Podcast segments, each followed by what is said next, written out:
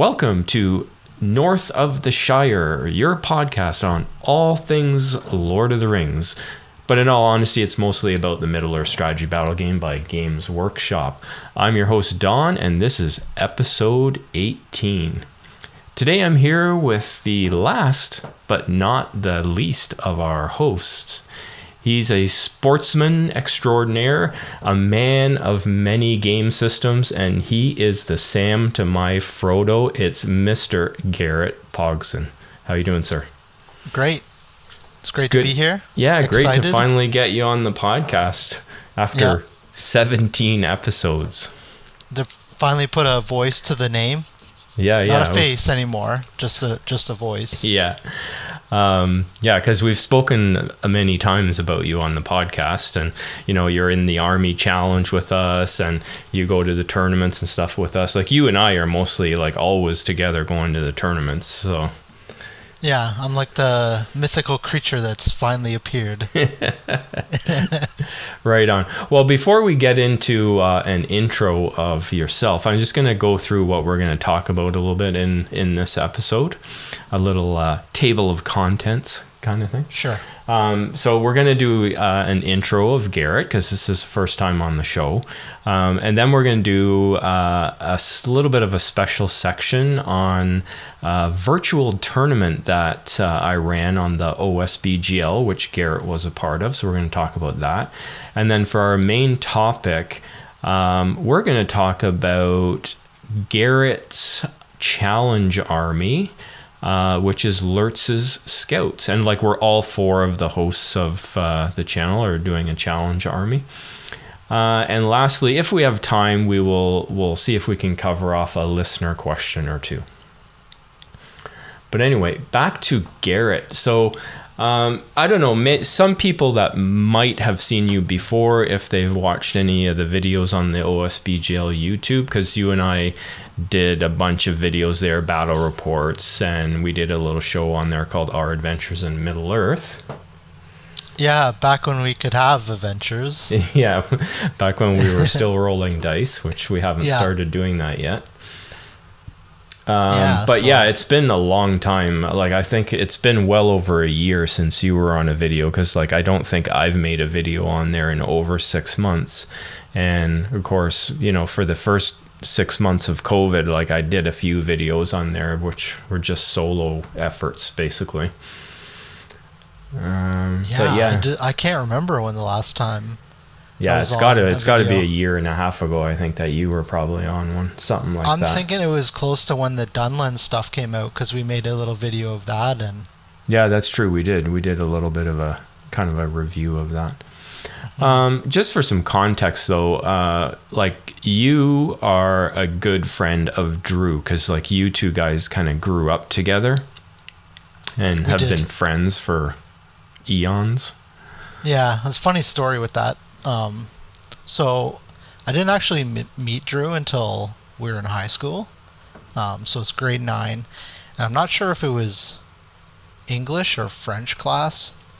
And I was sitting with a, another friend of ours that you probably remember from years ago, Paul. He used Oh, to yeah. come to the club Yeah. all the time.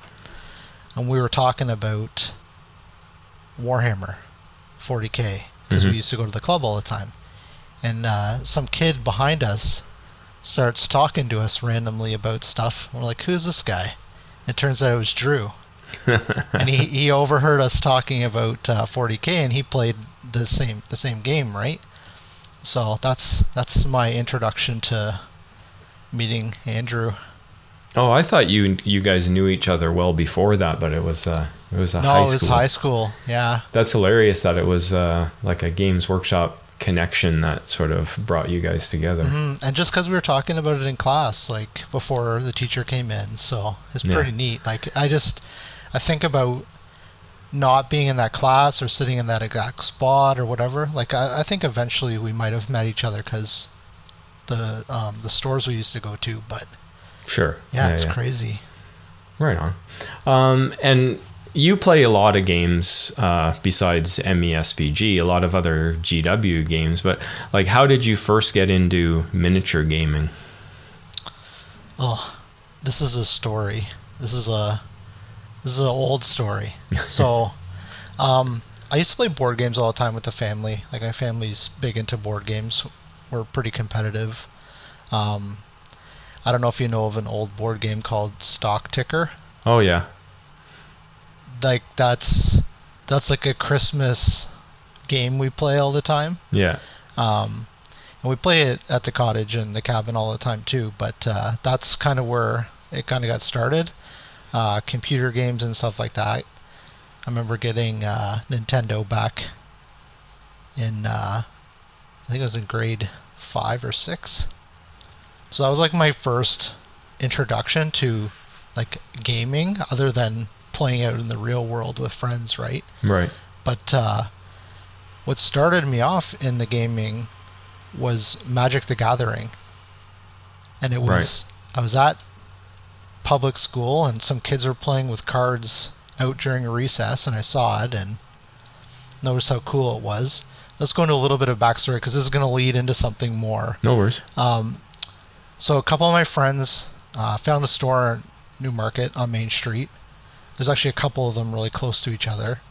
Um, we we walked around and looked for the cheapest cards we could get because we were kids back then, right? We're using Yeah. our pocket money.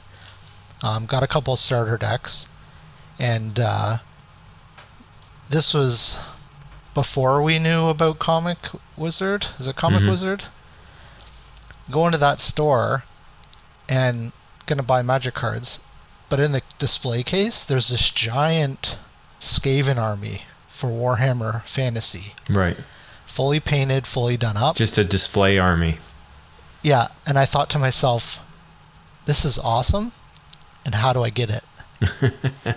right? And of course, it was like I think it was around two hundred dollars back then, and I'm thinking to myself, I got to get this. I got to save up my money, and this is what I want to buy, right? Yeah. Um, and I'm glad I didn't because there wasn't a lot of Warhammer Fantasy going around Newmarket at the time. Yeah. Um, what I did is I ended up selling some of my magic cards and buying um, into Warhammer. Bought like a box of Space Marines. Oh, okay. Blood, Okay. Blood Angels, uh, like the old uh,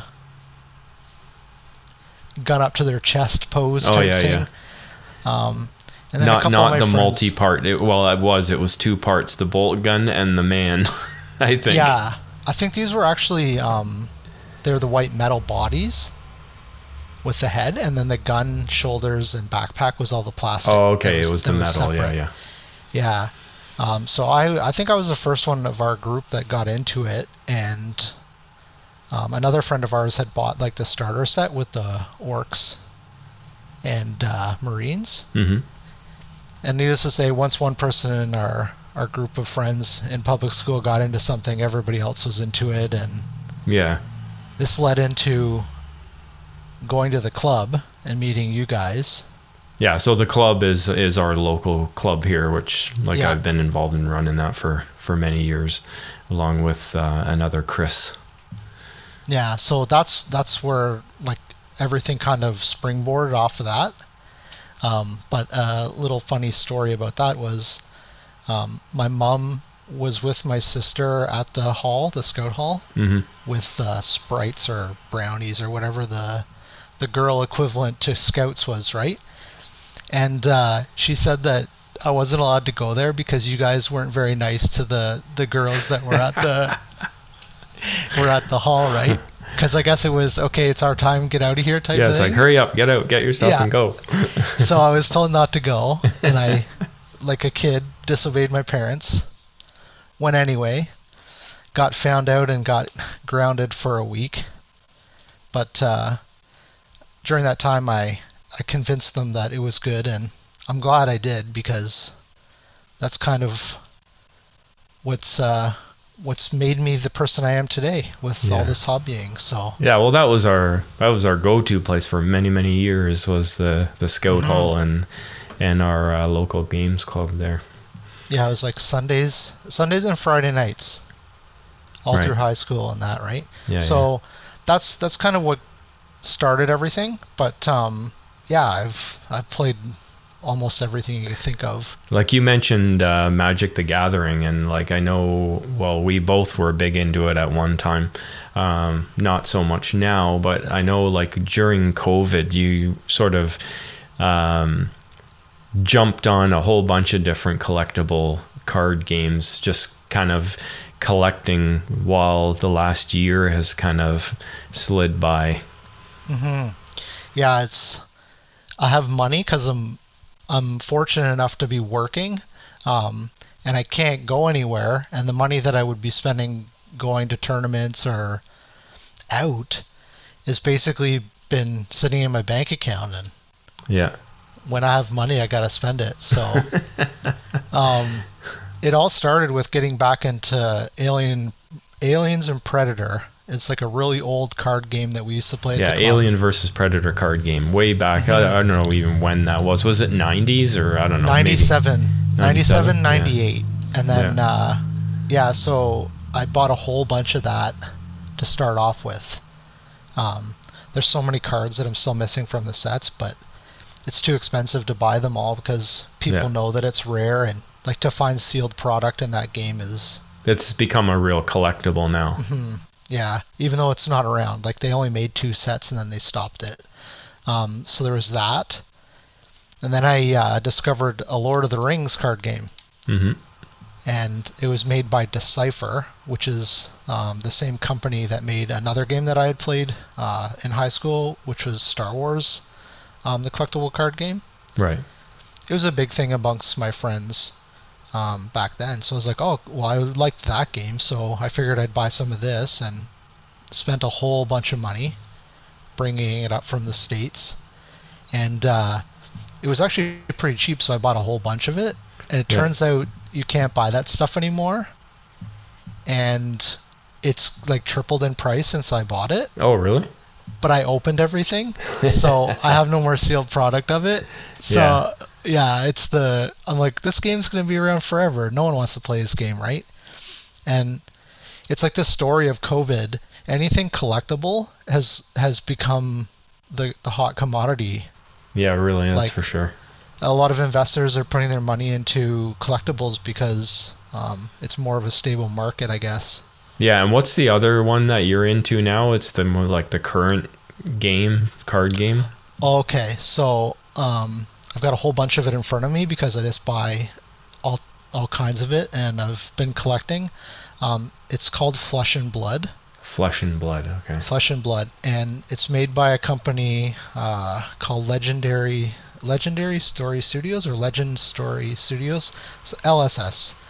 Um, they started the game, came out about a year and a half ago, but it's been in development since 2013, Mm-hmm. and It's a fantasy type game, right? Yeah, it's it's your it's not like magic where you're like a caster putting down spells and calling forth armies and stuff like that. In this game you're a character fighting another character. And you have equipment and you play different cards and it's a I go and do stuff, you do your stuff. It's pretty neat. So it's I- I not haven't- it's not wizard versus wizard like Magic the Gathering, but it's like Avatar versus Avatar kind of thing. Yeah, and there's like there's different um, classes. Like there's warrior, there's a wizard, there's a ranger, stuff like that, right? Right on. So it's that that fantasy setting that is pretty cool. And the backstory, I don't know, it's just to me, it's like it's really cool. Yeah, I'm looking forward to um, getting together when we can to give that game a try because I know you're super hot on it and I'm bought a I'm bunch really of product. more excited to try the Lord of the Rings card game. To be honest Oh, with yeah? yeah, yeah. Well, there's like there's going to be a lot of games to play once we can finally Yeah. sit in, within six feet of each other. yeah. Um, something out like I've been. It came out before. Is it the late 2019? But I've I've really gotten back into World of Warcraft. Um, they came out with the classic version, which was a redo of the Yeah. um, the first version of the game, like The back original. in 2004, the original. Mhm. Um, so I've been playing that pretty crazy, keeping keeping me busy. I'm glad it's been around because Well, it's fortunate timing, anyways, because at least you've you've Mm-hmm. got something to do, right? yeah, yeah. so Uh, I've done that. What else? Did you want me to? Say what other I like we know or- you play um, MESBG and we'll get into that, but what other GW games do you play? Right now, nothing. but uh, what I what I have played is I've played uh, Warhammer 40k. Um, I've I've played a little bit of fantasy. Uh, didn't really get into that game because it wasn't super popular. Um, but now I've got into AOS, which is Age of Sigmar.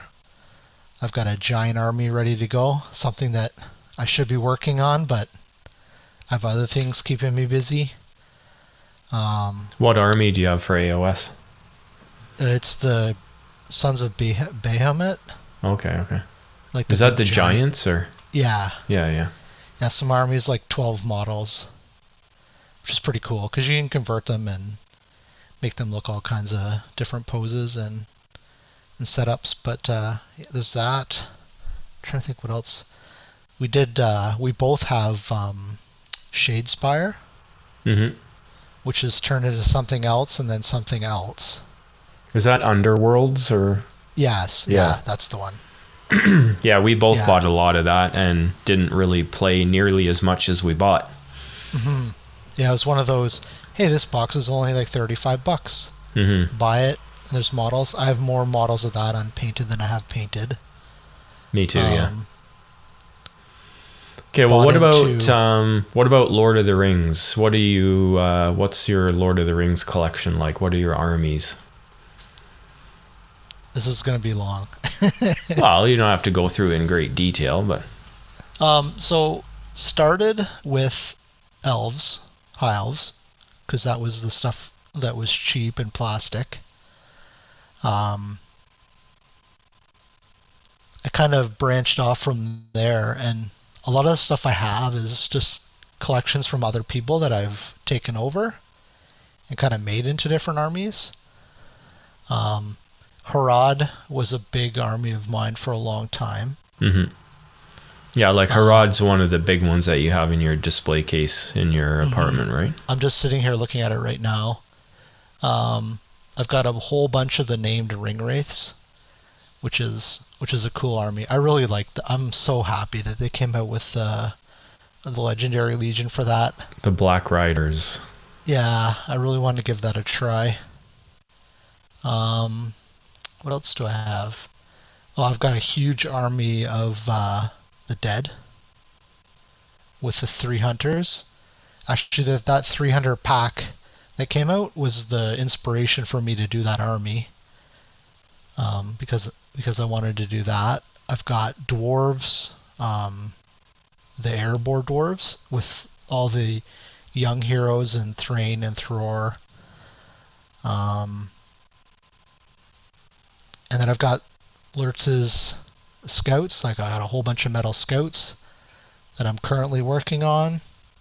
And I've got a huge Dunland force that is currently undergoing. Uh, Is it still all in the in the blister or? Uh, no, some of it's taken out. I I built the heroes and I built one package of the uh, the um, horse riders, and and a lot of it's metal and got to clean the mold lines, and that that's the longest. That's the never-ending story of this hobby is cleaning mold lines. for cleaning mold lines, yeah. Yeah.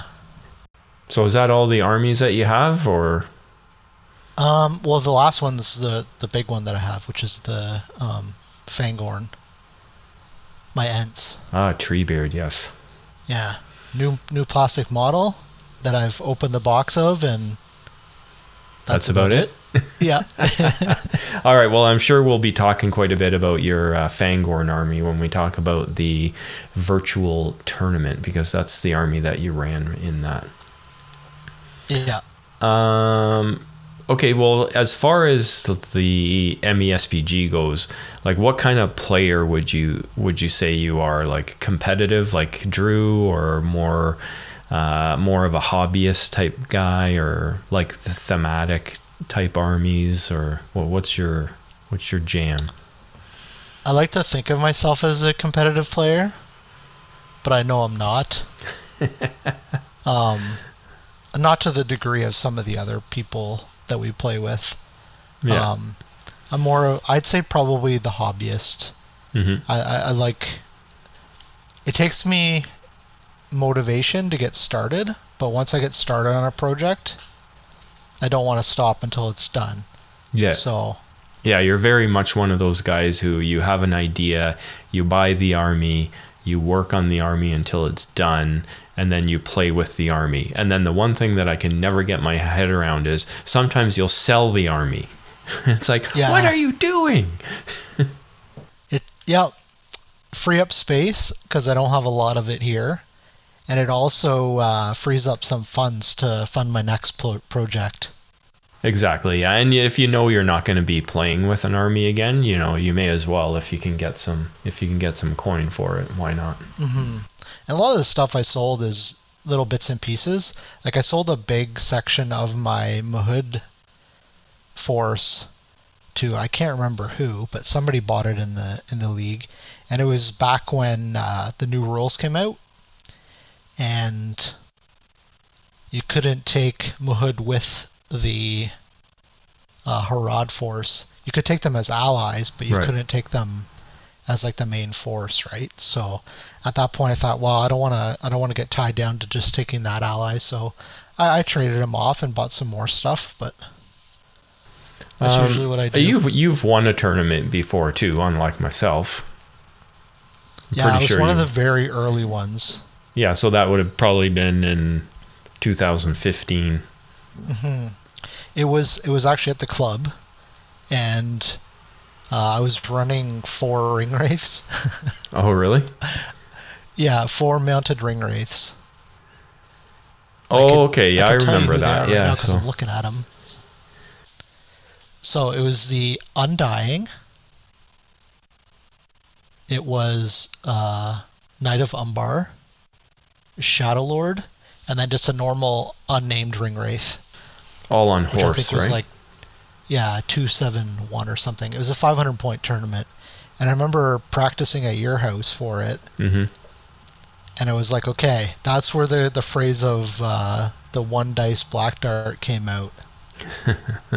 well, I think we coined the phrase of one die black dart at that that point because it was a 33% chance of hitting somebody with it. Right? It was like a shooting attack that was a five plus, and uh, and if it hit, it was a strength nine shot. So Yeah, pretty decent. yeah, Pretty got- decent. You pretty just have to hit with it or get the spell cast the spell successfully.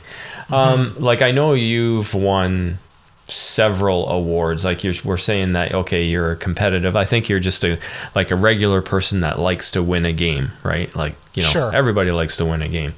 Um, but like I know probably the most thing you've won is is best sportsmanship. You've you've won a lot of awards in in our league for for sportsmanship. Um, and I think you've won a few for your conversions of models as well. Am I right there? Um, yeah, I've won a few best sportsmen. That's that's something I kind of pride myself on. Um, when we're when we're playing games or I'm playing a game, I wanna I wanna have fun with my opponent, right? Like there's a lot of times where I'm not having fun and it's because my opponent is not being a fun opponent. It's There- the difference when I like when I draw my opponent, and it's the difference between drawing Drew. So you know, it's like, oh my god, this is going to be like a serious game. It's competitive. I got to focus, and still fun, but it's like intense more. Yeah. Whereas if you draw like a guy like you, it's like, oh, thank God, it's going to be there's it's going to be laughs. It's going to be fun. You know. Yeah, I always I always uh, judge it is is this person watching me do my movement or are they not watching me do my movement? Yeah. and then yeah. I can judge how the game's going to go based on that, right? But yeah, I've I've won best sportsman um, a couple times. Uh, I've won a few b- mm, best painted models and uh, conversions, like the um, the Fangorn list that I have. I actually won an award at. Uh, oh, I think it's changed its name. It's Ragnarok now, but um, it's Derek's event. Oh yeah, this is Derek's tournament. Um, Council of the Wise. Council of the Wise. Yeah. and I I won I I think it was best army or best painted or conversions. It was one of those three. I can't remember right now because it was like forever ago. But um, it was actually a really cool award I won. He he had like this um, tower made out of dice that was painted up all nice, and on the top of it was a little man in a brown coat that had like a little pipe. Yeah, it was the And it was- it was a Tolkien model. For, Yeah. Well, it's not supposed to be Tolkien, but it looks like Tolkien. Yeah, I think it's from a different uh, game system, but I thought, you know what, I got to take that one because I got to pick, right? Yeah. And I was like, I have to take this one. Like this is this is the guy that came up with the story of the game that we're playing. Yeah, absolutely. Like the guy designed a language and then he made a story around it, right? So Well, that's the thing with Tolkien that many people forget that he's more of a scholar than, you know, scholar first, author second. uh, just gonna um, point this out. Have you watched the Tolkien movie? I have not. because that was something that I watched while I was uh, while I was off a couple weeks ago. Um, it's actually a really good movie. So you would give it a good rating? Um, I would give it a go and watch this movie if you're a Lord of the Rings fan movie, Right. just on. to see. cool, cool. It's pretty neat to see him. All right. Well, I guess that gives us a good sense of who Garrett is. And let's move on to our next section, which we will will talk about our virtual tournament. All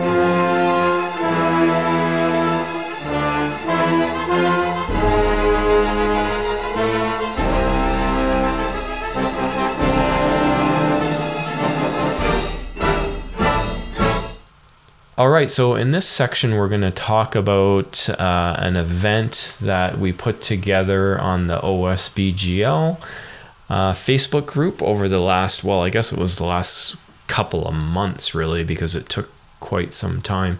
And it was the Battle of Eight Armies. And, and just because we haven't been able to get together to play games, um, we thought, well, we'll run a virtual tournament.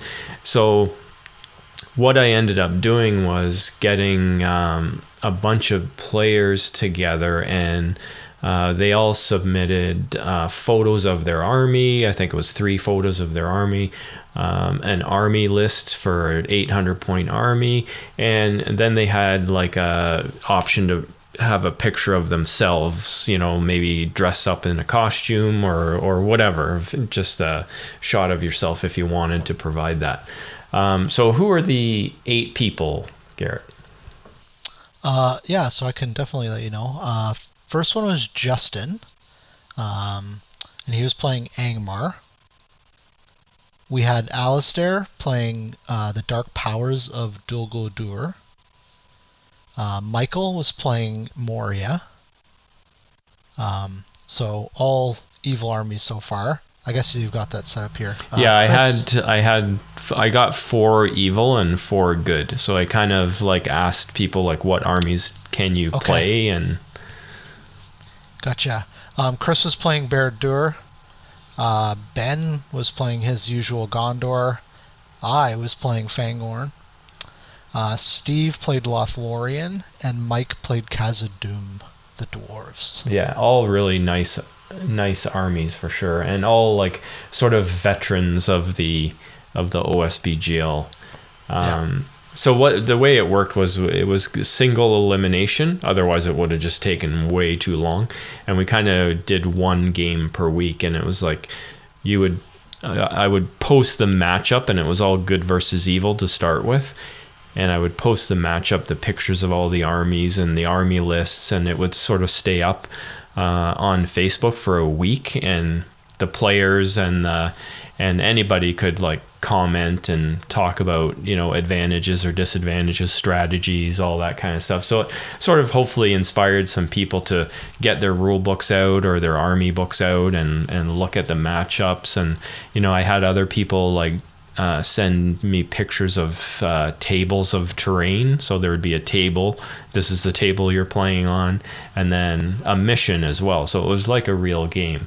And then on the end of the week, on the Saturday, we'd put a put up a, a Facebook poll and everyone would vote for sort of the day on Saturday, and the winner was the person that got the most votes. And they got to go on. Yeah, and one person is out, and you get to move on if you win. So let's just go through your games briefly. We won't go into too much detail about it because it's, Okay. it was all a virtual thing, but Yeah. um, we can talk about who you played. So your first game uh, was against Alistair. And he did Um, have the Necromancer as part of his list, obviously. I, th- I can't did. remember if that's And a did- requirement. Uh, I don't. I don't know if it is. He had that, and he had two of the um, Nazgul. the Nazgul. Yeah, and then a couple other. Just I think he just had one basic character. Um, the mission, the mission was really good for me because it's the one about uh, killing or wounding enemy characters. it's Fog of uh, War, right? Fog of War, yeah. So basically, you pick secret heroes and go from there. It's like pick a guy to kill, pick one of your own guys to try to protect. Mm-hmm. Um, and it can't be your leader unless you only have one model. Yes. um, that kind of stuff. So that actually I know inspired some conversation because you did have Treebeard, but then you also had Merry and Pippin. so yeah, like that was the that was the big I think thing that pushed it over for me was um, a lot of people made mention that there's a terrain piece as well, right? That's part of that Yeah, uh, scoring, and like my whole tactic was to just rush my mob of trees and sit on that objective. Hmm and like he he could pick uh, either Merry or Pippin as his choice, and I had to pick Merry or Pippin as my choice to save. hmm Um, so he'd have to um, break his way through my trees, like my frontline tree soldiers, get to Treebeard, get Treebeard before he'd even have a chance to hit Merry or Pippin. yeah, So, and like my choice was to pick his um, hunter, hunter orc captain. Yeah. He had a hunter orc captain. Yeah, So like I was just like I'll just throw rocks at him until he's dead, right? Because that that's like a big strategy that I had going through this was um, I could just stand still and throw rocks for a turn or two, and really put a dent into the opponent's force. So yeah. It's like every good. guy almost has a black dart, basically, Mhm. right? It's like easier to hit with, but not quite as as strong of a hit. I think it's Yeah. four plus to hit, strength eight.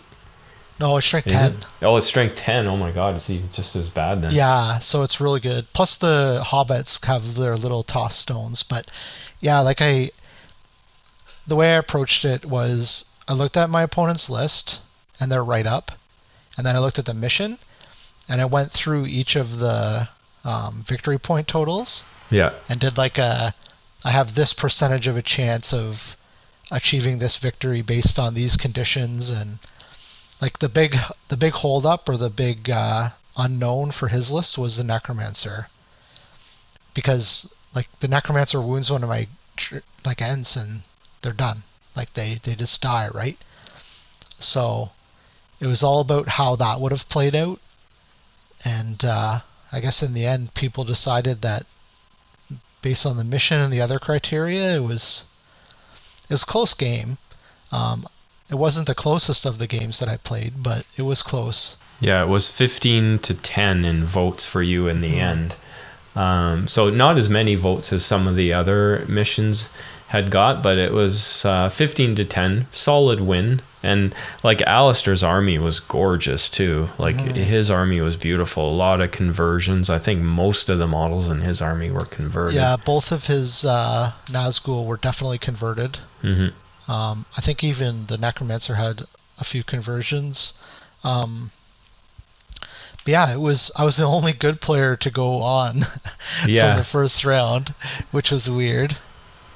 Yeah, and like in the first round, the other winners were like Michael's Moria army defeated Steve's Lothlorien, Yeah. Chris's Barad-dûr defeated Ben's Gondor army, and Justin's Angmar defeated Mike's Khazad-dûm army. So all three of those were evil winning, and the only good army to win was your Yeah. your Fangorn army, which was which was good. At least the good side won one game. Yeah, we didn't get completely crushed. All right. Well, who'd you end up playing in the second round? Because now there were only Um, four people left. Yeah, so the second round, I ended up playing Chris O'Reilly's uh, Barad-dûr um, into the death, which is another scenario that was really good for me to draw. Um, only having eight models in my list, it's any kind of objective scenario is going to be very tough for me. Yeah, Um, and so I got- like I was drawing these scenarios at random, and I was making sure that like in the new setup with the eighteen uh, missions, they're divided into six different sections. So I was making sure that I had one from every section, and then I had to go back to one of them for a second game because there were seven games total. Oh, okay. Yeah, that's the the new match play book that we haven't really had a lot of chance to Not really. dive into. I know when I was looking at the missions to to see what the um, objectives were, I grabbed my little booklet that has the little leaflets, Mhm. and one of the scenarios, I'm like, what the heck? It's not in here.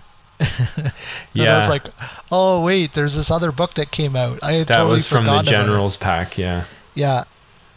So, Which is too bad because I really like those little cards that have the missions on them, but now that is incomplete. yeah. So it Yeah, was to the cool death, which yeah, is, pack. to the death is definitely a good mission for for Ents because it's basically a fighting mission, right? hmm And um, a recurring theme was I, I fought a lot of orcs throughout this whole thing. So I kept saying that is like, oh, it's just another orc of a different flavor, right? Um, Chris's force had some big uh, trolls, like he had a troll chieftain and a normal Mor- Moria troll or Mordor troll, sorry.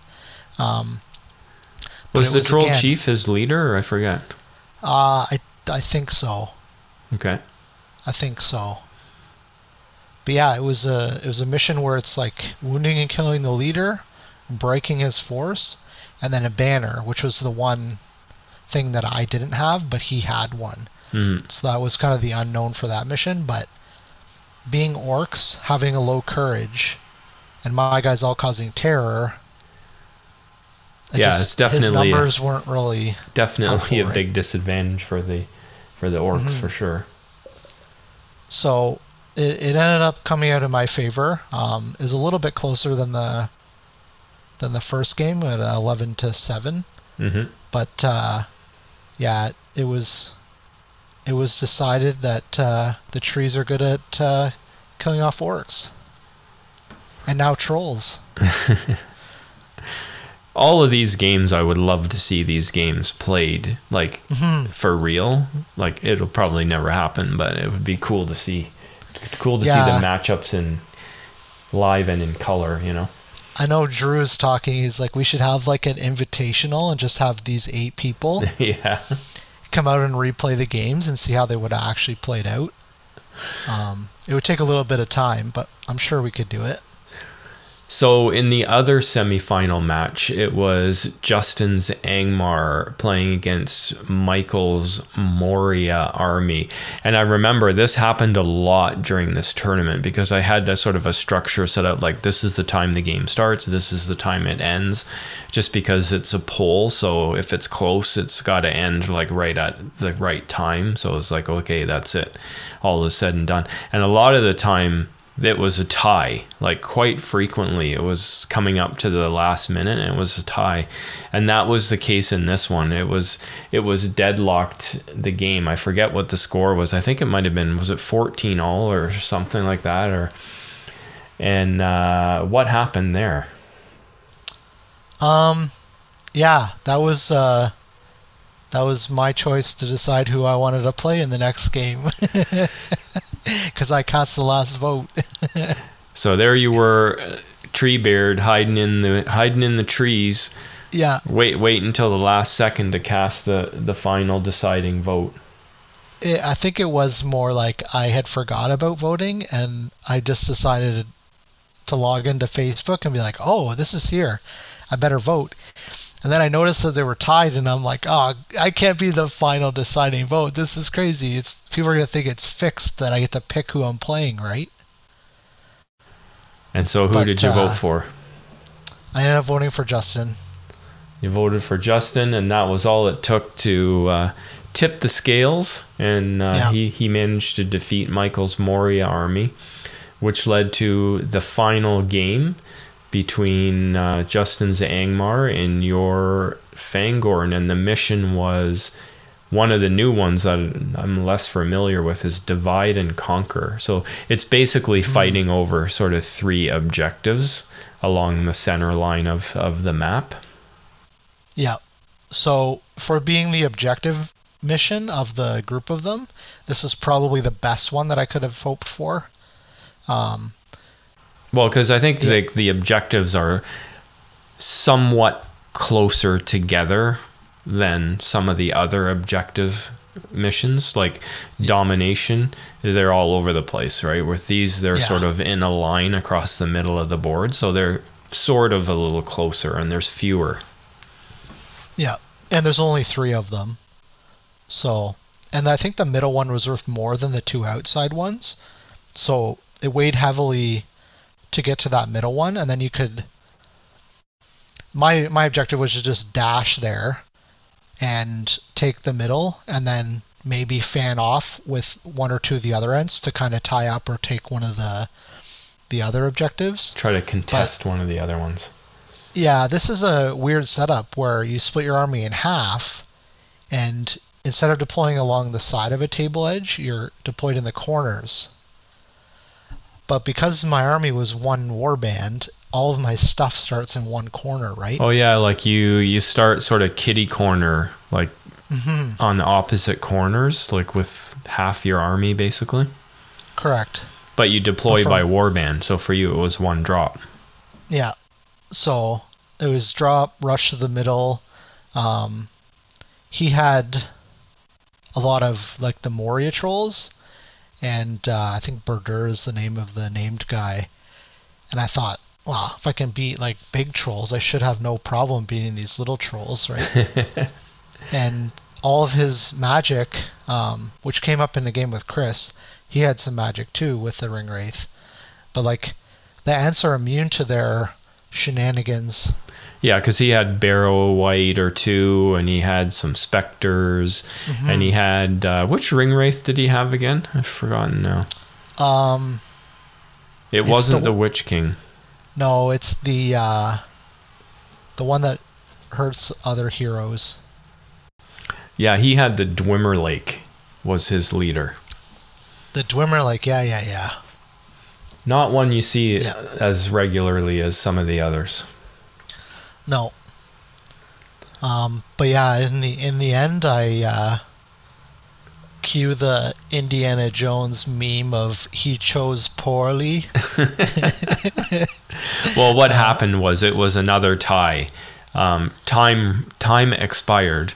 Regulation Yeah. time expired, and it, it was 14 all. And I could see this coming. So probably about a half an hour before the end, I said, if it's a tie at 10 p.m., I'm gonna extend it until 10 a.m. And then we'll see what happens after that. So it was Going a tie. overtime. It was a tie, 14 votes to 14. And so we went into overtime, an overtime period. Mm-hmm. And unfortunately for you, it ended up, what was it, 16 to 15. Yeah, well, you got to tell them what happened first. Justin came out and said, just so it's not a tie, I'll vote for Garrett. Oh, yeah, I've forgotten Right? about that, yeah. And then it was seconds before the 10 o'clock deadline hit, and I sneakily sniped that eBay vote and put myself in there, so it was a tie again. And then at that time, you, you push it over, and I ended up losing in the, the next Right 12 on, right, hours, right. right? Yeah, this is what happens when two of the best sportsmen in the league face each other in the final that's tied. They vote for each other. It's like, Yeah. drat you, how can you do that? You stopped me from Yeah. letting you win. Well, that was that was the first thing because I didn't vote on that that mission, right? I didn't vote on that poll, and I was like, oh, I better check and make sure Justin didn't vote for me, and I didn't vote for him, right? Yeah. And I checked, and I'm like, hmm, we both haven't voted. This is going to be a problem. Yeah, yeah, yeah. So Yeah, No, so good- Father was good. Justin ended up taking the coveted prize of uh, letting himself buy himself whatever chocolate he desires. That was the grand prize. Um, But yeah, hopefully it was fun and people enjoyed it. It was something to do, anyways, for I don't know, it lasted seven or eight weeks. Um, and it was it ended up becoming quite a bit of work for me on the weekends to get all that stuff ready, but it was fun. I enjoyed doing it. I would definitely do it again for sure. But I would, if I did it again uh, during non COVID times, it would be like, okay, we're either playing the final battle in person or we'll replay the final battle in person. You know what I mean? yeah, yeah. No, I really appreciate you doing that and putting the the effort forward and everybody involved. Um, like people taking pictures of tables and um, the other competitors doing up their write up for their lists and and then back to you like spent like there's a lot of time you spent doing this so I really appreciate it and I hope um, the community found it interesting and fun to to watch along as it was happening. Yeah, I hope so too. And um, it was good. Like all of the people that I asked, like when I approached those eight people, if they were would be interested, they were all like, "Oh my god, this is like such a great idea. I'd love to do it." Um, like, how much time do I have? Because I want to.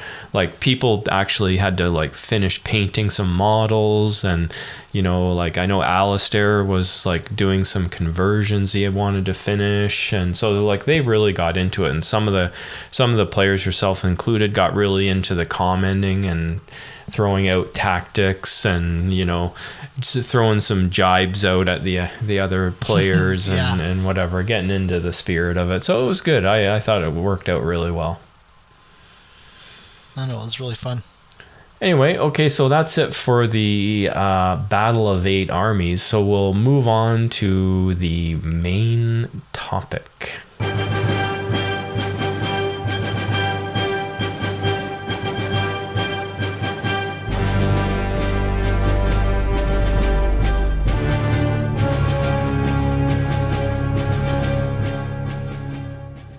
All right, so we're here for the main segment. Let's talk about, and we're going to talk about Garrett's challenge army, Lurtz's scouts. So, what we're doing uh, with the four of us in north of the Shire this year, we kind of issued ourselves a challenge to build a new army. Um, so we're all building a. I forget the points off the top of my head. Is it 750 or? It's 750. Yeah, it kind of started last year. Yeah. Um, Well, we had to make the choice, right? yeah. I think it was um, it was it was an it was an idea that uh, a group of adventurers would come together. No, I'm just kidding. it, it's not Marvel, I swear. No, the um, it, it's an idea to get us uh, working on stuff, um, working on a new army, uh, doing something you wanted to do, but haven't had the time or the really desire to do it. Yeah, And, and, it like was a fun. for me, I picked Dunland because like I already had sort of you know a bunch of Dunland models. Um, you know, I think I had the equivalent of one set of the Dunland Warriors, and you know I have Thrydan and you know the captain and that, and I thought, you know what, it wouldn't take much to like add to this army with the new stuff and do like a full Dunland army. And, you know, that's a project right there, as well as doing a new army and whatnot. So that's kind of my motivation for picking what I did. hmm Yeah, we, we made sure that we didn't copy armies as well. Um, we all had to do something different. But yeah, I chose the the Lurtz the Scouts because it's something I've wanted to do for a long time, and um, I was gonna do it back the last edition. Um, Yeah, way when I- before the Legendary Legion existed. well, this is like last rule edition as well. Back when you could do the whole list of, of scouts. Um, Yeah. with Mauhúr. So, uh, but yeah, it's it's gonna be fun. Um, I'm excited. Lots of plans going forward. So let's just quickly go through the list because uh, I'm sure most people have a fairly good idea uh, what Lurtz's scouts list is, but well, let's just go through um, the list itself of like what you can choose, and then we'll talk about your specific list. So you got um, only one troop type in this list. You only have the Uruk-hai scouts, and they can choose either a banner, Uruk-hai bow, or shield. Uh, and you must have Lurtz as your leader in this army. And the other character or other heroes you can take are Ugluk, um, Mauhúr, and Uruk-hai Scout Captain, and an Uruk-hai drummer. So basically, all of the stuff. I don't know if there was a drummer in the movie, but like you know, Ugluk and Mauhúr are kind of uh, thematically tied to this list. Like obviously, Ugluk was in the movie, um, leading the leading the Uruk-hai after Lurtz was killed, and in the book they were heading to Fangorn Forest and they were supposed to meet up with Mauhúr there. It's in the book. Um, so that's kind of thematically sort of what molded the choices of the list. And um, so when you compare that to the regular Isengard list, you are losing like a lot of the units out of the Isengard list. Like for example, you're losing all of the Dunland stuff is not there. Um, no shaman, no Uruk-hai warrior, no Isengard troll, berserker, feral Uruk-hai, and no demolition team or ballista. So you do lose quite a lot um, by going with this list. Yeah, you can't take Saruman or Grima as well. Right. Yeah, I didn't um, mention them. But yeah, I think this this um this army or the legendary legion is focused more on like the scout side of the the army. Yeah. Because um, it's all like lightly armored troops. They're all from the the first movie, right? Like the end of the first movie, um, beginning of the second movie, where they they fight in. Uh, they do the ambush at Amon Hen, right? Yeah. They're they're sent out to get the halflings, because um, they want the ring to bring it back to find to the halflings. Saruman, yeah. The one of those, the one unit that I think probably could have been in this list is the feral Uruk-hai. Um, because I know, I believe the feral Uruk-hai model was actually released alongside some other uh, Uruk-hai Scout stuff, like possibly the Command Pack or or whatnot, like when it was originally released way back when. Um, I think they probably just decided not to release it because you didn't, or include it in the list because you didn't see anything that looked like a feral Uruk-hai in the movie. And the feral yeah. Uruk-hai is a is a GW I think they invention. came out the same time um, the Uruk-hai Scout Leadership Pack did, which was back during the um, the War of the Ring days. Mm-hmm. So when they wanted the massive, huge battles for for Lord of the Rings, and you had everything mounted on the um, the boards or the movement trays, because mm-hmm. that's when a lot of um, a lot of the newer stuff came out because they had to fill in spots. And I remember I remember going to the mall back when our friend Josh used to work at Games Workshop, uh, the Vaughan Mills Mall, and that's when uh, like a lot of this was like big back then. And yeah. The the War of the Ring was really popular. Um, a time that I wish I had have purchased more stuff. Oh, I know. Yeah. we we always joke about. Uh, back when we first started collecting this stuff that uh, we had to find that like unicorn model with all of our journeys through the uh, the stores trying to pick up stuff, and it was always uh, it was always trying to find those really hard to find old models. We did pretty good. We found quite a we found we quite did. a few in our in our little journeys and our quests looking for mm-hmm. dusty old blister packs in the corner of like forgotten in the corner of an old hobby store. Yeah, which is where some of the models that um, I'm doing for this army came from. Um, we, we we ended up finding some of the old metal scouts. Yeah. Well, So- I actually I got I knew with the where you got the majority was like somebody actually uh, because they knew I was involved in the league. They asked me, you know, I have uh, a, a large collection that I'd like to sell. Would you be able to sell it for me? And I'm like, well, yeah, I'll just cart it around with me and and I'll uh, I'll offer it to sale. And like, what do you need for it? And you ended up taking all of the uh, metal Uruk-hai scouts. So you must have quite a few of them. I don't forget how many there were exactly. I did get a lot of stuff. Yeah. yeah. Um, it was the majority of of my army. Actually, probably ninety percent of it from that one purchase. right. But uh, yeah, it was it was interesting. I really like the metal stuff over the plastic because there's more detail I find in the metal.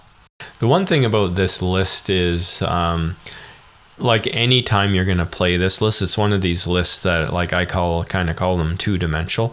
Like anytime you play this list, it's gonna look very similar from one game to the next, from one opponent to the next, just because it's got very few choices. Like there's only one warrior unit. It's all gonna be, it's all gonna be Uruk-hai scouts and then your your hero choices are Lurtz, Ugluk, Mauhúr, and Scout Captain and Drummer. So you're probably going to see all of those models in in the typical list. But I think they have a good selection of of hero models here. What do you think? Definitely, um, Lurtz has changed since uh, since the new rules have come out and made him a lot better. Yeah, Um, Mauhúr and thirty Ugluk- points more expensive, I believe. Yeah, but he's worth that thirty points. He, he definitely is. And I don't know if you listen to, but um, another podcast, uh, another Canadian podcast, Into the West, they did, um, they tend to focus on uh, like a, a specific hero with each of their episodes. Okay. And they, and they talk through that hero and, you know, build lists around that hero and so on. And they did Lurtz uh, in one of theirs. So if you go into listen to Into the West for the Lurtz episode, they go into quite a lot of detail about Lurtz. Um, I was a little surprised at the rating they give it. They all rate him out of out, out of the hero out of ten, and I believe he got Lurtz got two eights, a seven, and a six out of ten, which I thought, whoa, that's really harsh for like the six especially, because uh, like if you look at Lurtz's points. Like most people will agree that the Uruk-hai captain profile is one of the best captain models in the game. for sure. And if you look at Lurtz's profile, he's basically just taking an Uruk-hai captain and fairly accurately adding points for the increases that he's received. So I like I think as a hero goes, he he's very accurately pointed at, at 90 points. Um, now with three attacks and three wounds. And yes, he's he's kind of like a mid-tier hero, so he's he's not a killer by any stretch of the imagination, um, but he's a very very solid mid-tier hero. Um, I would say the only downside to to Lurtz really is his weapon options or his options. Um, and mainly is well, of course, he can't take a mount, which is which is a big negative in in the current game. But honestly, other than that, he's to me he's a solid. To me, he's he's definitely at least an eight for sure. Um, I think he's he's earned that for sure. And and even though he's mid tier, he's the biggest stick you have in in Isengard, really. Yeah. Well, you know more about that than I would because you've played the army longer.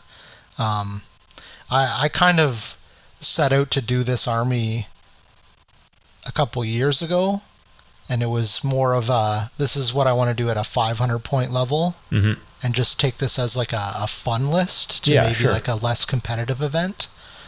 Um, because I didn't want to bring the the heat, as they say, um, to to a, a fun non-competitive event.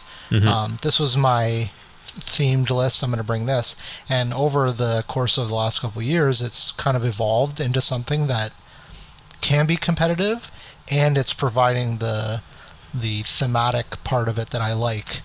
Um, there was kind of a list made uh, two books ago, I believe, where Lurtz wasn't in it, but it was Mauhúr, Ugluk, and a bunch of orcs Yeah.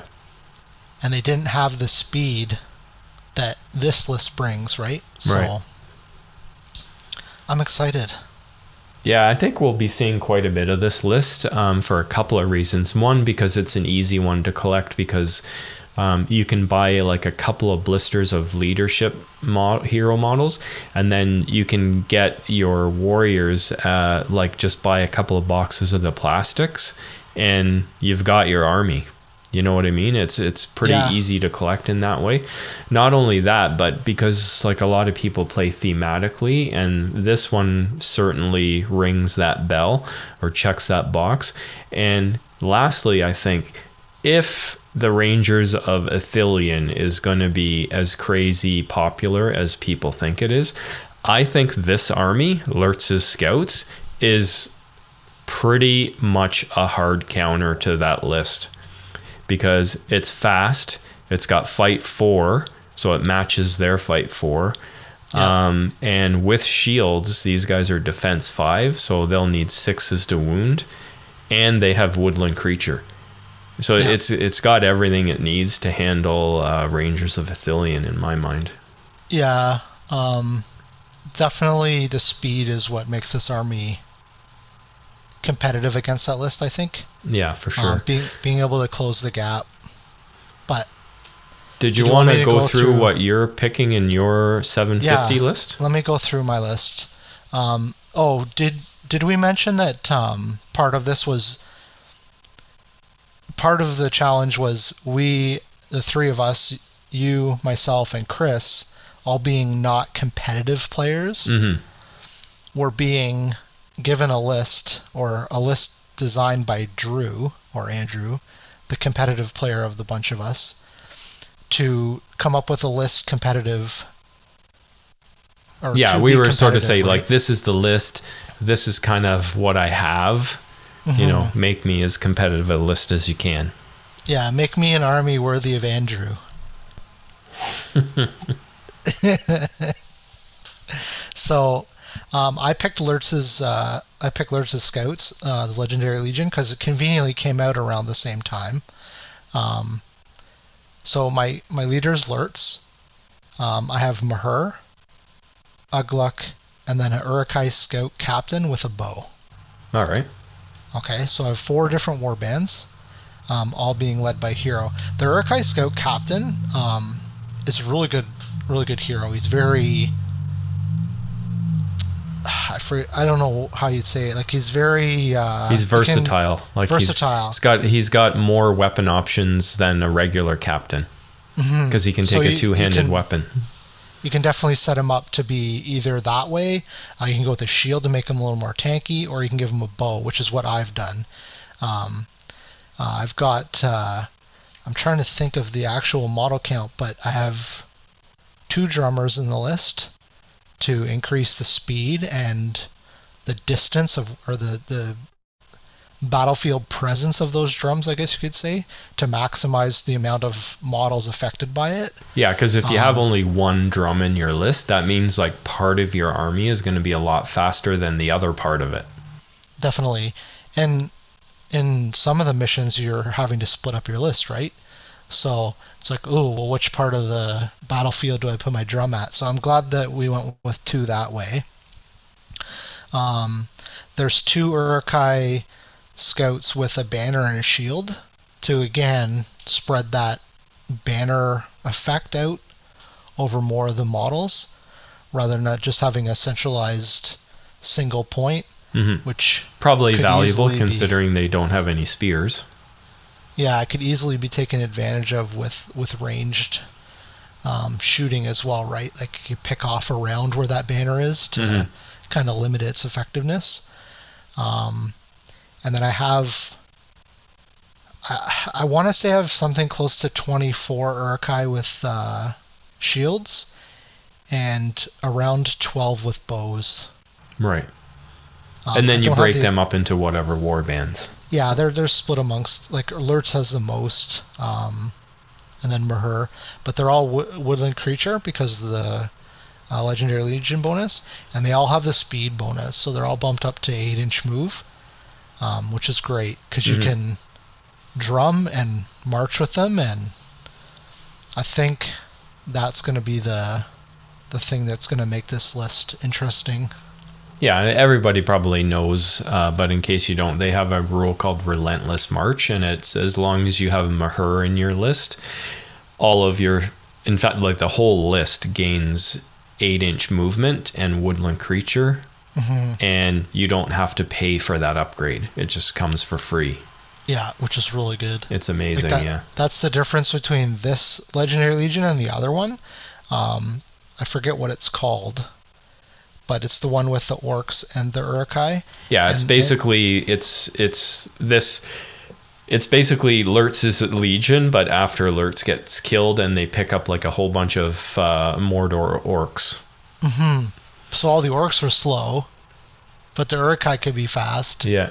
And then the benefit of the army was the orcs help the Uruk-hai be stronger and they kind of benefit off each other. Yeah. But the orcs all being slow, it was like the Uruk-hai get there and get killed, and then the orcs show up and get killed, and it's like kind of two waves. Yeah, the right? different rates of movement make it a little uh, disjointed almost. hmm Yeah, yeah. So yeah, like I've got all that stuff, and I'm excited. I've got 46 models total. Yeah, that's a good size good size army for sure. Where where do you stand with your like from the hobby perspective? Like, are, have you got any models assembled or primed, or where are you with all of that? Um, no. the easiest way to describe this is, um, like a lot of the stuff that I do when I build and paint stuff is I do sub-assembly or I try and get stuff ready to paint, and then if I can build it after I've painted it, um, just to make it easier. Um, a lot of the stuff that I got, the models already had the shields arms glued on, Mm-hmm. so I've had to take the time to remove them and clean that glue up because he used like a really weird glue. It wasn't uh, wasn't like a normal super glue. Plus, I have to remove the mold lines, and mold lines on metal models is not fun. Takes a while. That's It takes a while. So I'm like I'm very I'm very strict on myself trying to get that done. Like, cause I, I hate seeing mold lines. Um, so I got to clean those up, and then after I've done that, the next step is to get painting. And I'm a little bit faster on that side of it because I have an airbrush. right. So I plan on airbrushing the base skin color across all the models to kind of speed that up. And then go in after and pick out the details with the armor and the, the cloth and their leather armor. So it makes sense that you would like try to prep like the entire army all at once and have it all ready for your uh, your first initial airbrushing. Yeah, because I have to set my airbrush up and it's a bit of a pain. So, what I'll do is I'll get everything to the point where it's ready to be uh, um, painted. And with what I'm doing, like I'm, I'm doing the bases separate, like I'm not doing a normal Games Workshop base. So, I've broken the little tab that they usually have at the bottom of the feet off. And I drill a, a hole with a pin vise in the bottom of their feet and glue a paper clip, and then I stick that on a cork. Okay, yeah. So I can hold each model individually kind of off the the cork enough that it makes it easier to spray paint. Or sorry, not, like base coat spray paint and then airbrush. hmm And I've bought um, pre-made bases. Okay, like resin cast bases type thing. Yeah, they're resin cast, but they're already painted and they already have flock on them. Oh no way. Yeah, they're they're pretty cool. I should go over and have a look and get them. I don't know the name of the company, but um, yeah, they're they're actually really neat with uh, with the way they're designed because it basically you get ten of them in a in a box of the 25 mils, and all you got to do is drill a hole in it and then glue that paper clip end into the base, and you're done. Base ready to go right out of the box. Yeah, right in the box. So they're, they're a little they're a little expensive, but Uh-huh. um, they do look really nice. So Now you And mentioned too that you were looking at possibly doing a display board for this army. oh, I will be yeah. What did you have Gotta in mind for that? Well, my idea behind the army and what a lot of people are probably going to be doing is uh, the ambush at Amon Hen. Mm-hmm. So I'm going to do some kind of scene maybe from that. I don't know if I'm going to do it at the very top of the hill or So are you like are looking to have that big structure with the seat or or not? I don't know if I want to do that or not, or if I want to just have like a different part of the the area. I'm not going to do down near the water, but uh, yeah, it'll be something. Maybe I'll do the bridge where uh, Boromir has his final stand. You should do like um, Boromir with all the arrows in them with like Lurtz. Even though you're not using Lurtz with the bow model, probably you're using Lurtz with the shield model. Um, You could still have Lurtz with the bow, and then you could have the two uh, Uruk-hai scouts that are carrying Merry, Merry and Pippin. Yeah. Oh, so that's the other thing. I got those three models with the big batch that I had bought um, through the person you knew, but I didn't get the other heroes that were part of that. So I ended up buying the uh, Ambush at Amon Hen set that was made to order that Okay, came yeah. out not too long ago. So I've got a bunch of different ones, but my plan is I'm going to use the Merry and Pippin being carried models and Boromir getting shot, Yeah. and I'm going to make them my objectives. Oh, that's a cool idea. Yeah. So, So I'll when you're playing like a objective based mission, you can have like a couple of those two models be a couple of the objectives on the board. yeah, I like that idea. so that's the plan, and for that. But yeah, I, I'm like, I really want to do a really nice display board for it, um, because that's kind of my thing. Like, I like, I like doing that kind of stuff. So. Right on. So okay, well now that you've uh, spilled the beans on what army you're going to do and what what state it is in right now, what what kind of time frame are you looking at? Like your next step is what? Like finishing your model prep and assembly? Is that your next step?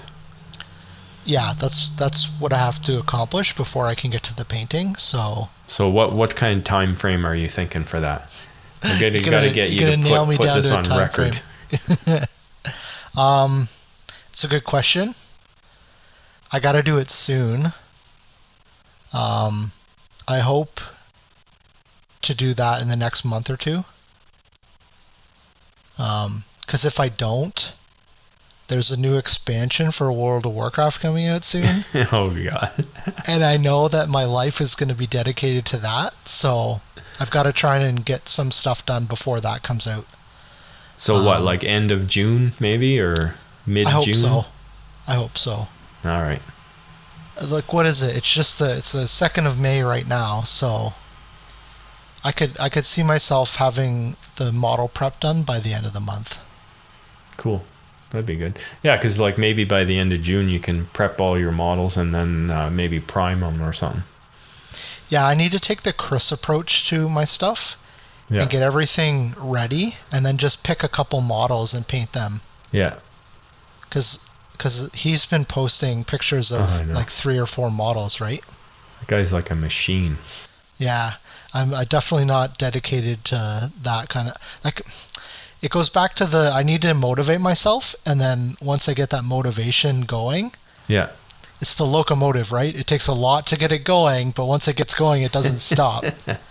so um, that's that's kind of what I'm. I'm doing. Well, we got to leave enough time in the year too that we can do our little round robin and have that done by the end of the year too. So yeah. because well, what that we're we're planning on playing like everybody's planning on playing each other. So Mm-hmm. we'll have uh, like I'll play three games, one against each of you guys.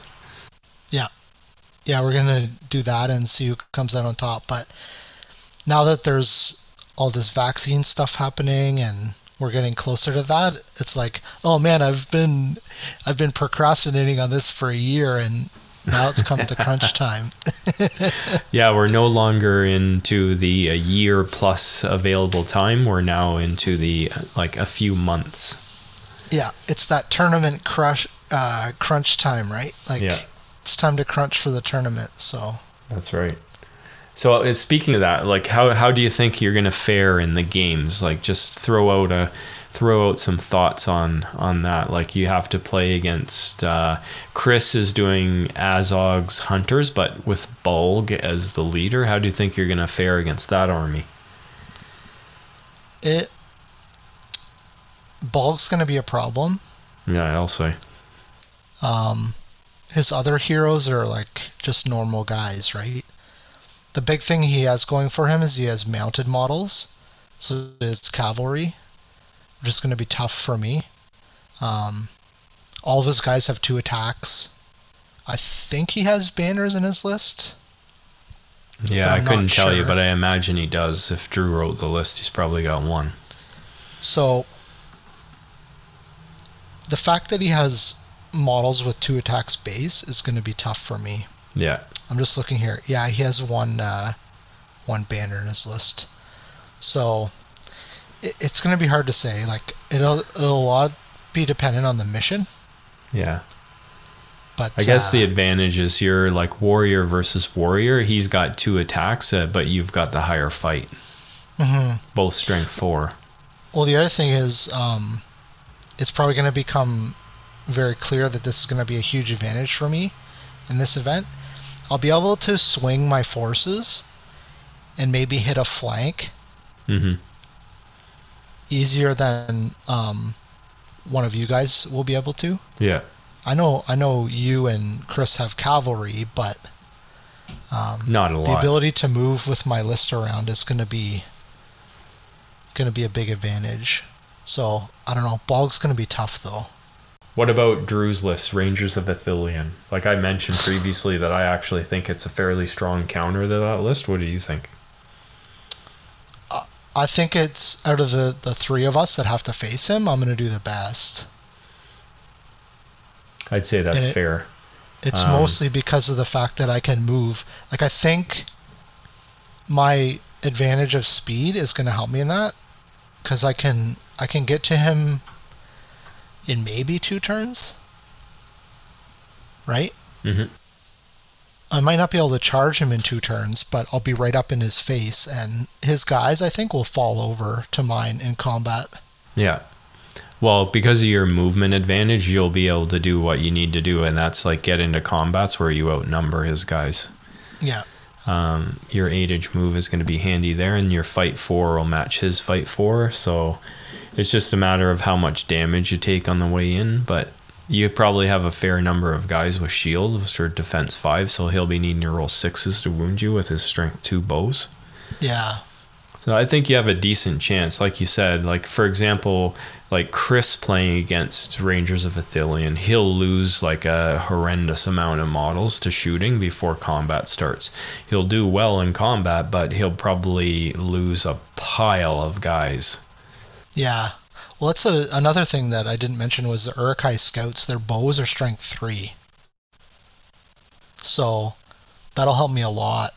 Like I can I can send off a little drummer with a captain, like the the archery captain, hmm maybe even Lurtz, and don't run them up as fast, and just use them as a uh, a mobile shooting force. Yeah, because they can still like move half, which would be half of eight is four plus three, right? Is that how that works for the drummer? Um, the drummer adds three to their move, so they'd Yeah. be eleven. So I think I can move five and a half and still Five shoot. and a half. Okay, yeah. Yeah, so not you can still March adds to that, but if still almost to that, regular movement and and shoot. yeah. Well, like if I can march and drum and still shoot, which I, I I'm not 100 percent sure on, I'm I can move seven inches and still shoot. That would be awesome. Yeah. Wow. hmm Uh, and last is my army, Dunland. Probably uh, from a competitive angle, it's probably the weakest of the four. I think. Yeah, your fight three is really going to hurt you. Yeah. And like I do have some of the Huscarls, but even just playing with you the one time we played on uh, Tabletop Simulator and we Yeah. played a game, like I've always thought that, yeah, it sounds good on paper. The Huscarls rule is like if you support a fight, you you provide the fight for. the thing is, is your opponent is trying to prevent you from doing that. So after they maybe the first round of combat, they'll just get around behind and engage the supporter. So you lose that rule. And that's mm-hmm. exactly what happened when we played one game. And we were basically playing one warband versus one warband, but that's exactly what happened during the game. I got one round where I had the support, and after that, it's like you engage my Huscarls and just eliminate that. Yeah. But yeah, I'm I'm still excited to put that army together and you know, you mm-hmm. got the Crebain and I do have a bit of cavalry and I do have a like a mounted leader. So I got tools. There's definitely tools. So we'll see how I can do with it. Yeah, I think your mounted section is going to be helpful. For sure, for sure. I think I only I only bought two blisters, so it's four models. So that's what I put in my list. Kept it down to four. Plus Thrydan is mounted as well. Yeah, and you have you have Frida and Gorolf too, so Yep, they're both very solid models as well. See how much it's going to be. See how much I can get Gorolf to kill. That'll determine how I do. yeah. Well, I think you used him in that game that we played, and he was pretty good. He is very good, yeah. Very solid hero for sure. He's you can use him a bunch of different ways as well. So definitely, yeah. uh, he'll definitely be uh, one of the the sh- shooting stars of my army. I'm sure. Yeah. Anyway, so, um, is that it for your uh, your Lurtz's Scouts uh, Army Challenge project, or is there anything else you want to add to that? I think that's it. Very good. Well, we got a little bit of time left, so let's move on to all that is gold does not glitter and see if we can answer a listener question.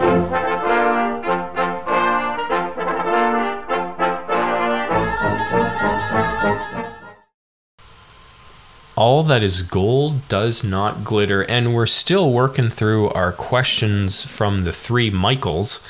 Uh, and I've got one question lined up because I think we can probably talk about this uh, at some length. So this one was sent in by Michael Campbell from our group here in Ontario. And he asks, You both play or played other games, be it tabletop, board games, RPG games, computer, card games, etc. We talked about some of those earlier, actually. Uh. If you could import one thing from another game into SBG, what would it be? And he just gives some examples like game mechanics, uh, different units or classes, scenarios, uh, other game formats, you know, the way rules are presented, um, you know, uh, event style, support, model, aesthetics, etc. All different kinds of things. What about you? What do you think for SBG? So, there's a couple different systems in other games that I really like. Mm-hmm. Um, but I think the one that stands out to me to the most is um, I didn't mention this earlier, but I've I've uh, gotten into Marvel Crisis Protocol. Mm-hmm. Very popular like game now. The uh, superhero. Basically, you come up with a team, fight against their team. Yeah. Um, in that game, part of your roster, which is like your team, you select five um, cards, which are like conditions or benefits to your list, right? They usually do like one effect and then they're done. Okay. But it, it's it's kind of a cool system because you can um, design it to be with your list and help like in certain places. So are they like sort of power ups? Like um well a lot of things it's like if you have X character and X character together, um, you can both spend power and then they can both move. Okay. So it's like it'd be like an extra move for them to get them up the board faster. So like situational bonuses or yeah, and then like there's a couple of them that are like you can spend three power and heal yourself some wounds type of thing. Mm-hmm. Um, so I was thinking something like that brought into this game would be pretty cool, and I made I made like a little example. Okay, cool. Um, so everybody knows nobody tosses a dwarf, right? So uh, that would be the name of the card, and the effect would be uh, Gimli can reroll a failed jump test. right? Super situational. Maybe it costs him a will point or a might point to use it, or it's free, depending on how good the card is. But it'd be it'd be an extra little thing that you could add into the game as like a little flavor. Sure, yeah, that'd be cool. The thing about that too is like if you had like a deck of these cards, you know, like 50 or 100 different cards or whatever, um, you could pick different cards each time. So in effect, even though you would be playing the same army, you could take it like a set of different cards every game and you know add some add some variety in there. This actually this idea kind of reminds me of the the game that Devin from the DCHL has. What's that game that he has with the cards uh, that you play with? Remember, you play with four people, and it's like, um, and you Oh. and, and you all play the cards separately. I know what you're talking about. They do all special effects, and you're trying to claim objective, and it's like total chaos. Um, Chaos and Arda. Chaos and Arda, yeah, yeah. That is a really fun game too, and it, that almost sounds like a little similar to that kind of aspect because he's got uh, like a bunch of like variable effects happening on those cards as well. Yeah. Yeah, so something like that would be cool. Like it's it's not something that's going to be super impactful like you're going to get a minor thing like and you use like quotes from the movie or whatever, right? Like Yeah, I think it's a great idea. You shall I've- not pass type of thing and Gandalf can be like spends a will point and that model can't move for a turn or Yeah, yeah. They could even easy to sell too. You could just like sell it like how you buy like a deck or a pack of magic cards right now or whatever collectible card game. You just buy one of the big boxes that have like a full deck in it and like you just sell that as like here's this expansion. It consists of this one deck of cards. There you go, done. Yeah. Yeah, it'd be cool. And you could have you could have some that were like generic that would affect everybody, and then you could have specific ones to s- specific armies or or teams or anything like that. I like it. I like it. Um, for myself, um, we play a bunch of different games that are considered cooperative. Yes. So where you're you're all on the same team, trying to you know do a mission or or whatever. so not not something that we see right now in SBG at all, really. Um, but I kind of think they've sort of missed the boat on that on in one sense, and it's with battle companies. Um, I don't know if you remember this, but just before COVID started, I started putting together a custom battle companies campaign for for us guys to to run. Um, and I had you guys all like picking different characters that you would play as your battle company hero. Um, but rather than it be a match play style, because that's what battle companies is now, just like everything else in SBG, um, it's match play. It's like me versus them. Even scenario play is is is that way.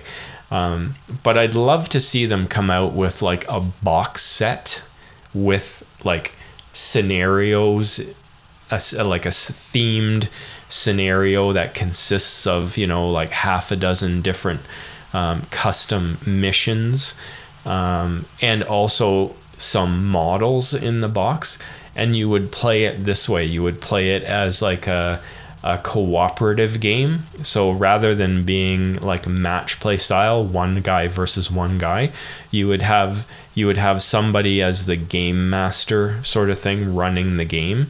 Um, and then you would have say four players that would would pick a hero and a couple of warriors to go with that hero and play sort of quote unquote battle company style.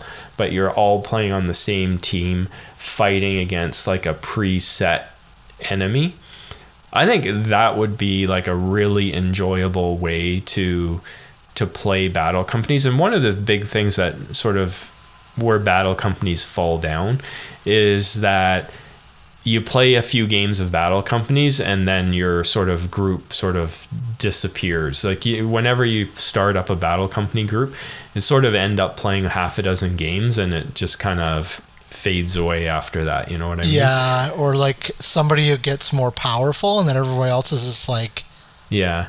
So it's it's almost kind of like borrowing sort of like a role playing sort of setup. Uh, and um, what's the game called? Like Warhammer Quest. Like like right now, Cursed City is out, which Yep. I bought. Still haven't taken the plastic wrap off it yet. Um, like that's similar to the way it's played. It's played with miniatures, but it's played on not on really a tabletop with terrain.